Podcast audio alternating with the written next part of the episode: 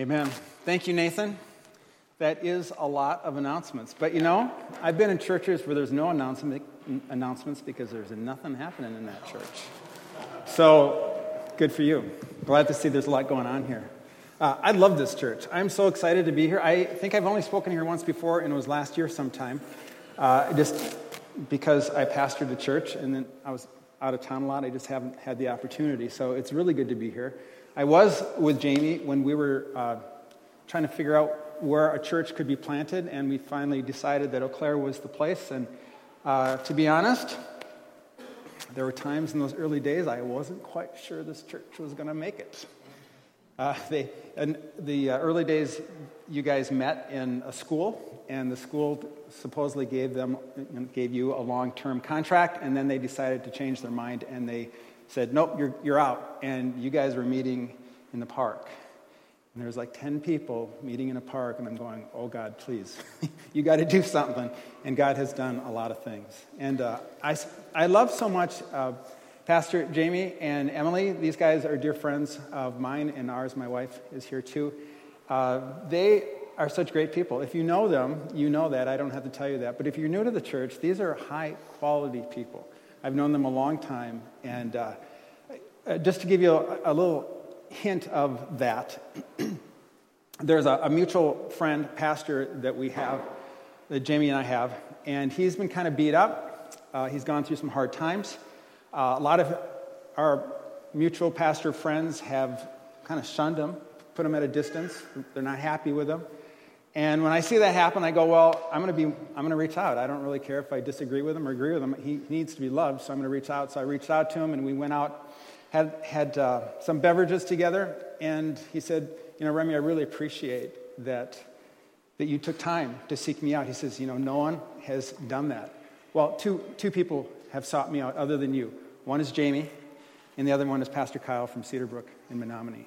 And I thought, wow, one, I was sad that there was only three of us, but the other, other part of me was happy because it was Jamie and Kyle, my two, my two good friends. So that was just great to see. So, great people, great church. Um, I love you guys, so I'm happy to be here.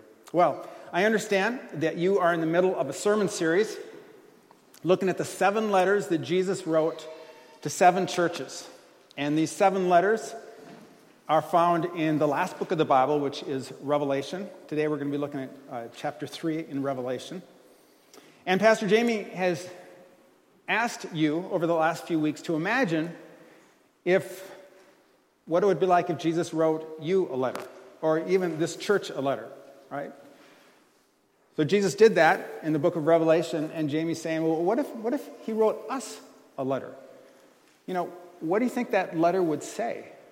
What would that letter say to us, to you? What would that, that letter say to us as a church?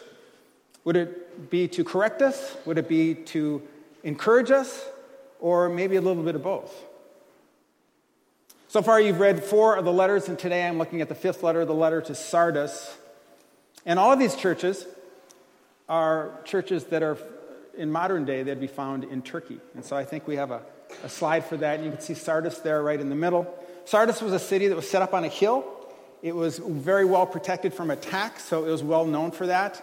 It was also known, a little bit of trivia, it was, they were the first people to ever uh, produce coins, to manufacture coins. And because of that, they became a bit of a financial center in that area. Now, I just want to read this letter to you right off the bat here, read it all the way through.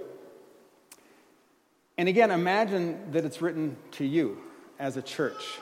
And just see, just let it sit with you and feel what it feels like to have this as if this was sent to you. So here we go. Jesus says, I know your deeds, the things you do, and that you have a reputation for being alive, but you are dead. So wake up. Strengthen what little remains, for even what is left is almost dead. I find that your deeds do not meet the requirements of my God. So go back to what you heard and believed at first. Hold to it firmly. Repent and turn to me again. If you don't wake up, I will come to you suddenly, as unexpected as a thief. Yet there are some in this church here in Eau Claire who have not soiled their clothes with evil. They will walk with me in white, for they are worthy. All who are victorious will be clothed in white.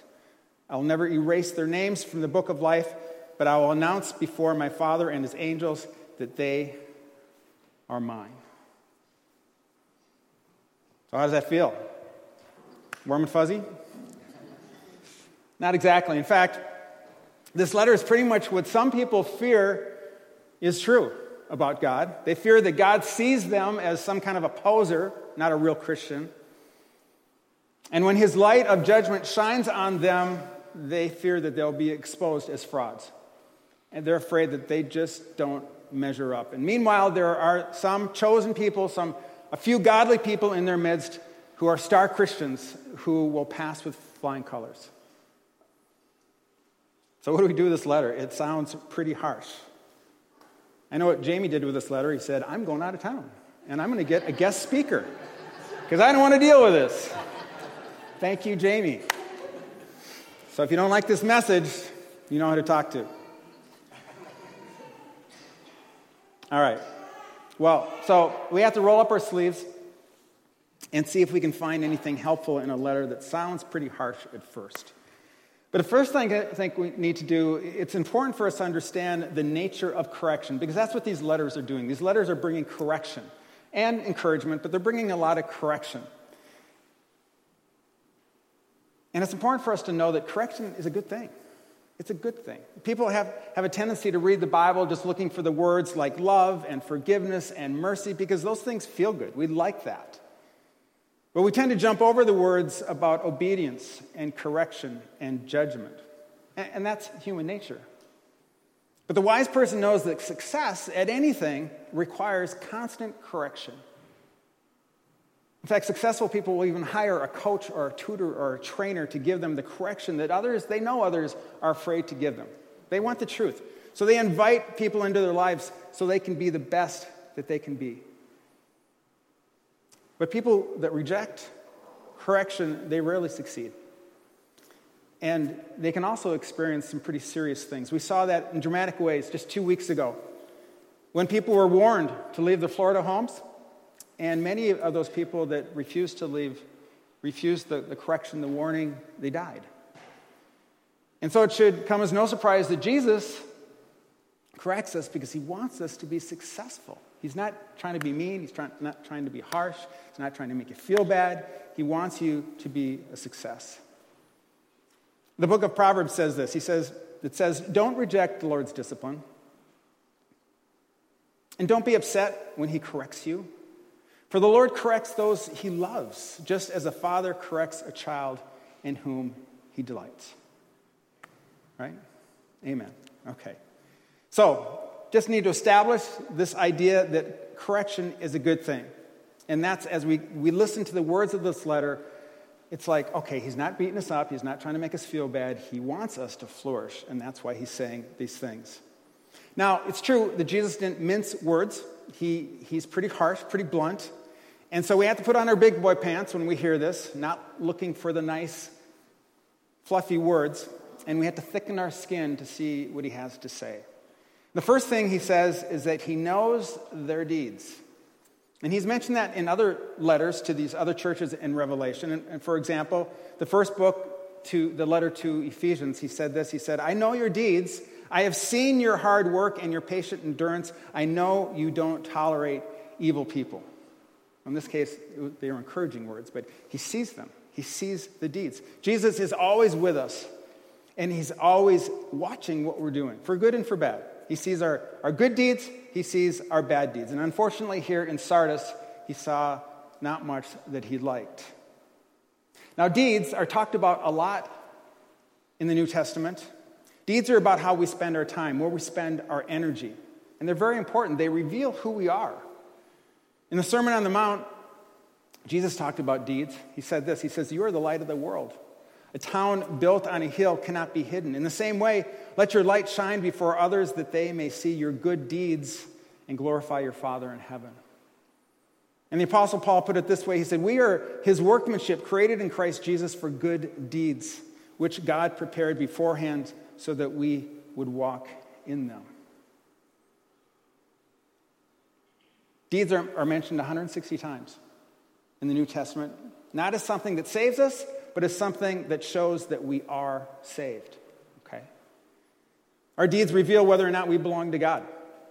And our deeds are intended to help other people see who God is by the way we live our lives. So deeds are very important. That's why God, Jesus here is looking at the deeds of these churches. And so when Jesus looked in the deeds of this church, he was concerned because he wasn't seeing what he wanted to see. He, he didn't see what he expected to see from his people.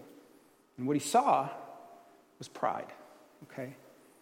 He said that they had a rep- reputation for being alive, but they were dead. Now, we don't know what that means when he talks about a reputation. It's, it's open to interpretation, so we can, we're just left to guess. But whatever it was, they were impressive. They gave, they made a, reputation, right? They were well known in the community for something. Maybe it was spiritual gifts.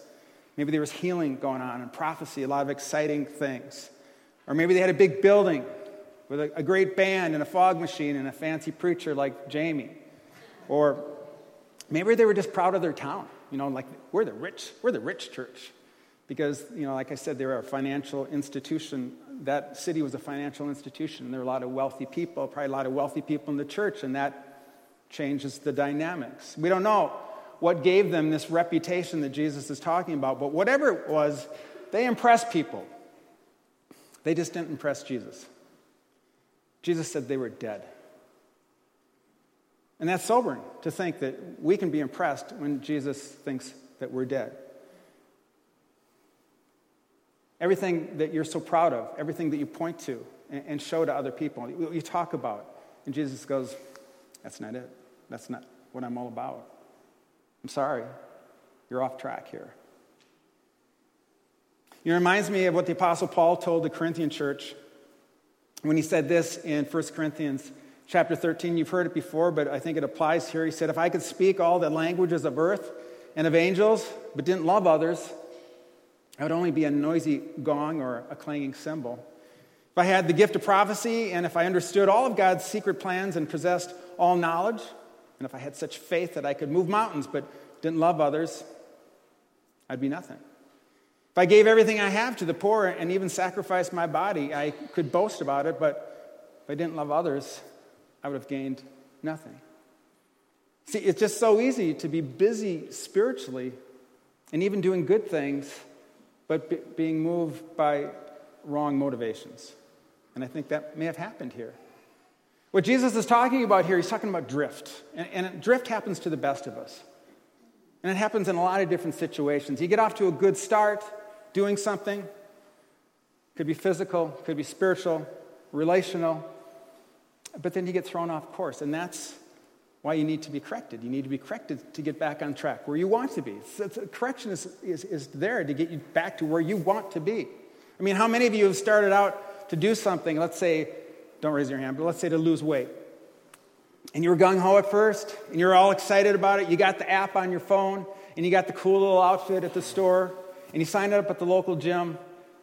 But after a month, you realize that you were spending more time in front of Netflix than you were in the gym. That, that's drift. And we do it in everything. You can think of how you're drifting right now in something you're thinking right now. You're going, oh, that's, that's what I'm doing, I'm drifting. You might be drifting in the sermon right now. You know, one of the reasons it's, it's important to have a daily habit of prayer and Bible reading not, it isn't to be legalistic. I think sometimes people think that. But by having, making a daily habit, you're preventing drift in your life, right? If you don't make it a part of your day, it may never happen. The same is true with worship on Sunday. You, know, you may think that all you need is Jesus in your Bible. And I think some people thought about that during the pandemic. You know, I don't need church anymore. I think, I think I got Jesus, I got the Bible, I'm good. But I think a lot of those people realizing that they drifted. You didn't, you're here, and that's good for, good for you guys. But there's about half the church hasn't come back because they drifted, and they're still drifting. And hopefully they'll realize that at some point and say, you know, I was a lot stronger when I had a community. So, what do you do when you discover that you've drifted? Well, Jesus tells them three things in this short little letter that he has here. The first thing he tells them is to simply wake up. Wake up. In other words, pay attention to where you're headed because if you don't pay attention, things could get bad really fast. The other day, my wife Lisa and I, uh, we drove up to Grand Marais, Minnesota on the north shore of uh, Lake Superior, and she was asleep, and I was a little sleepy. She doesn't even know this, so she's hearing this for the first time. So. But, anyways, I was really sleeping, and, and we've all been there too. You know, we struggle to stay awake, and kind of like you're holding with one hand, and you're doing. All, been doing all kinds of things to stay awake. And at one point, sleep got the best of me, and I could, I could just kind of feel a, a weight of sleep come over me, and I just started to go like this, and then I realized what was happening, and I, I kind of jumped up, and I think I got a shot of, a shot of adrenaline that, that woke me up, and that was a good thing. So I got back on track, and Lisa was none the wiser until right now. But that's what, that's what, what Jesus is saying here. He says, when you, he, he says when, you, when you drift spiritually, you need to wake up. Something's got to happen to wake you up. You need to see that you're in a perilous situation and things will only get worse unless you do something. You take some kind of action. And that's what Jesus wanted. He wanted the Sardis Christians to be jolted into taking action. They had built their houses on sand, and so this is a warning shot across their bow. The second thing he tells them to do is to solidify their faith. He said, Strengthen what little remains, for even what is left is almost dead. Guys, guys, you're down to the last gasp here. It's like a rotting post. I guess I've been on a farm for a few years, so this relates to me. Maybe you can see a rotting post, but they look good on the outside and they're all nice and round, and you hit them and they just crumble because on the inside they got all wet and they started to rot. And he's saying, You think you, you've got an awesome deck, but I've looked underneath at the posts and they're rotting. And this death, deck is worthless. So, so you need to strip off the decking and you need to reinforce those posts. You need to tear it down before you can keep building up. And that's what he wants them to understand. And then Jesus said this He said, I, I find that your deeds did not meet the requirements of God. He goes, guys, you're falling short. In other words, they weren't living up to their calling. They were spending energy on things that impressed them, but not God. And they needed to make a quick pivot. Third thing Jesus said they needed to do was to repent. He said, Go back to what you heard and believed at the first, hold to it firmly, repent, and turn to me again. Jesus, tell, Jesus tells them to remember the message that they heard in the very beginning. And that might give us a clue to what was going wrong in their church is that they drifted from the simple message of Jesus saving them and bringing, restoring them to God. There was a lot of false teachings back in that day. In fact, some of the letters are about false teaching, so it could be true in this church as well. Wouldn't surprise me if that was true. They might have gotten into some false teaching and they started preaching it and it drew a crowd and they got a reputation for it. But it wasn't the gospel message, it wasn't the truth. It's like what happened in the Galatian church. They drifted, and this is how Paul opened up his letter to them. He said, I am amazed that you are so quickly deserting him who called you by the grace of Christ for a different gospel. There are some who are disturbing you and want to distort the gospel of Christ. So the Sardis church might have been religious, and their worship services might have been dynamic. They may, may have appeared to be successful, but they drifted from Jesus. So let me ask you have you drifted? Have you drifted from Jesus? And I don't say that in a condemning way, it happens to all of us. We all drift at some time. So when someone asks you, like I'm doing right now, have you drifted? How are you hearing that? Are you hearing that as a condemnation? Are you hearing that as, oh, thank you? Thank you. I'm so glad I came today. I haven't been to church in three years and I can't believe I came today. I've been drifting. Maybe that's you. Maybe that's you. Jesus isn't mad at you for drifting. He gets it. He knows that we're made of dust. But he does want you to wake up and he wants you to return to him so you can be successful, right? So you can be successful. I have a friend who's an alcoholic, and she's been in and out of treatment so many times in the, in the past years. And honestly, her life is quite messy. But she always comes back to Jesus. And I'm just so proud of her for that. Because even though she's can be a mess and she can end up in jail. And I mean, there's all kinds of calls I've gotten from her. I'd love to see her back in church because she realizes that she's drifted. And she, she also realizes that Jesus will take her back. And that's what he wants. Well, Jesus adds this warning if you don't wake up, I will come to you suddenly, as unexpected as a thief. Now, he could be talking about the second coming of Jesus, but I think it's also true that if you don't wake up, Jesus will find ways to wake you up, okay? Just through consequences in life. And what I mean is, you can correct yourself, or Jesus will correct you. You know, so he'll send you the warning. You know, maybe you'll hear a sermon or something, or maybe a friend will come kind of encourage you to get back on the right track, and you're like, yeah, yeah, yeah, whatever. And you don't listen. And so then some event happens in your life that wakes you up. It's like, oh my gosh, that's what my friend, that's what my pastor, that's what, that's what that song was trying to say to me, and I heard it, but I blew it off.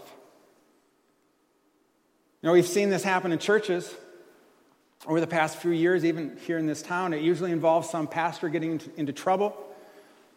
But when the church fails to correct the pastor, the church typically ends up in the headlines, right? And they lose people and they have to rebuild.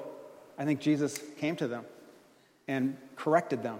And they, thankfully, many of these churches get back on the right track. Sadly, it took a lot of pain to get back on track. If they would have maybe listened to people before everything blew up, they could have spared themselves. But one way or the other, Jesus came and spoke to them, and they changed. Now, before we move on, I want to mention here that impressive churches like Sardis, they can be very intimidating to maybe a smaller church. I mean, you look at this church that I'm imagining, it's just hopping, it's bumping. People are flocking to it, and it seems like they've got everything going in the right direction, and it can make you feel uncomfortable and inadequate. Like, what do they have that, that we don't have? You know, are we missing something? How come we don't have the excitement? Everyone's going there, not as many people are coming here. And you can feel that way with individuals too, maybe some friends, that they just seem to have it all together.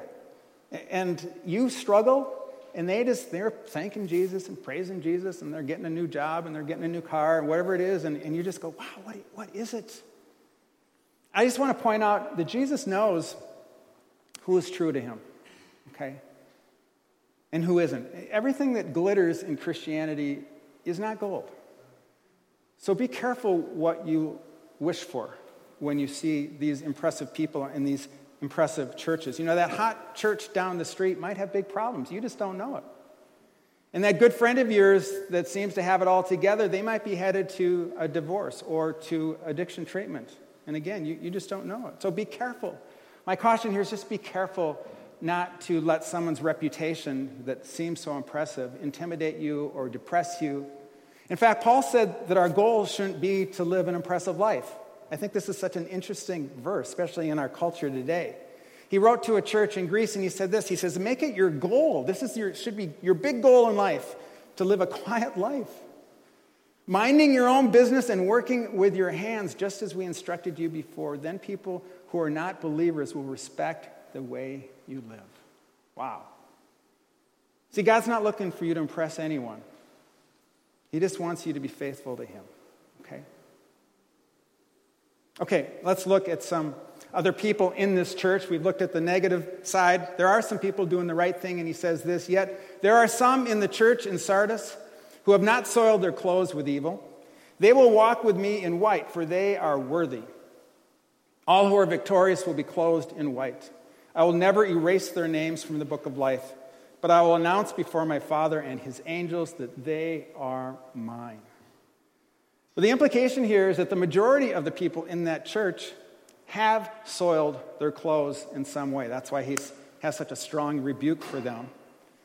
But there are a few people who said, No, I can't, I can't do what the rest of the people in this church are doing.